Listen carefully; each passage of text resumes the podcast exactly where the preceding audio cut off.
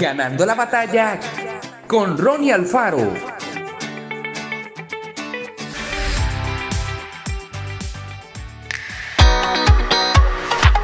Julio sentía una frustración muy grande porque estaba convencido de que tenía que agradar a todos todo el tiempo. Incluso por estar tan concentrado en el asunto solía ser hipócrita en sus relaciones interpersonales, pues quería quedar bien con todos y eso le causaba mayor frustración y desaliento. Pero cierto día un amigo le hizo entender que no era sano vivir cada segundo tratando de satisfacer las expectativas de los demás y le aconsejó, para liberarte de esa actitud, primero debes perder el temor a no ser aceptado, a ser criticado por otros. No fue fácil hacerle caso a su amigo. Su tendencia natural por evitar los pleitos y querer caerles bien a las personas fueron obstáculos que debió enfrentar. Pero finalmente se decidió, cambió su actitud y logró desarrollar su propia personalidad. ¿Tememos que los demás no nos acepten como somos?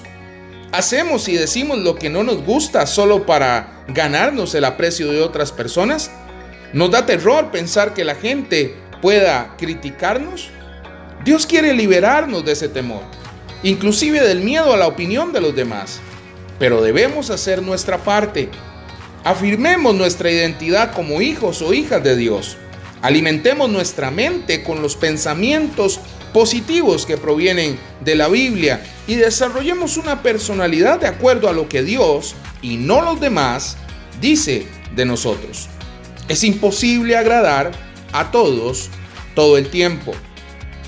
Comparemos la actitud del apóstol Pedro en ambas ocasiones y descubramos cómo se produjo el cambio en Lucas 22, 54, 62 y en Hechos 2, 14, 42. Leamos esos pasajes y los analizamos. Que Dios te bendiga grandemente.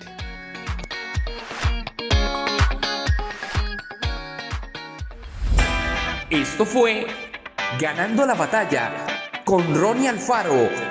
Y recuerda, síguenos en Spotify y en nuestras redes sociales para ver más.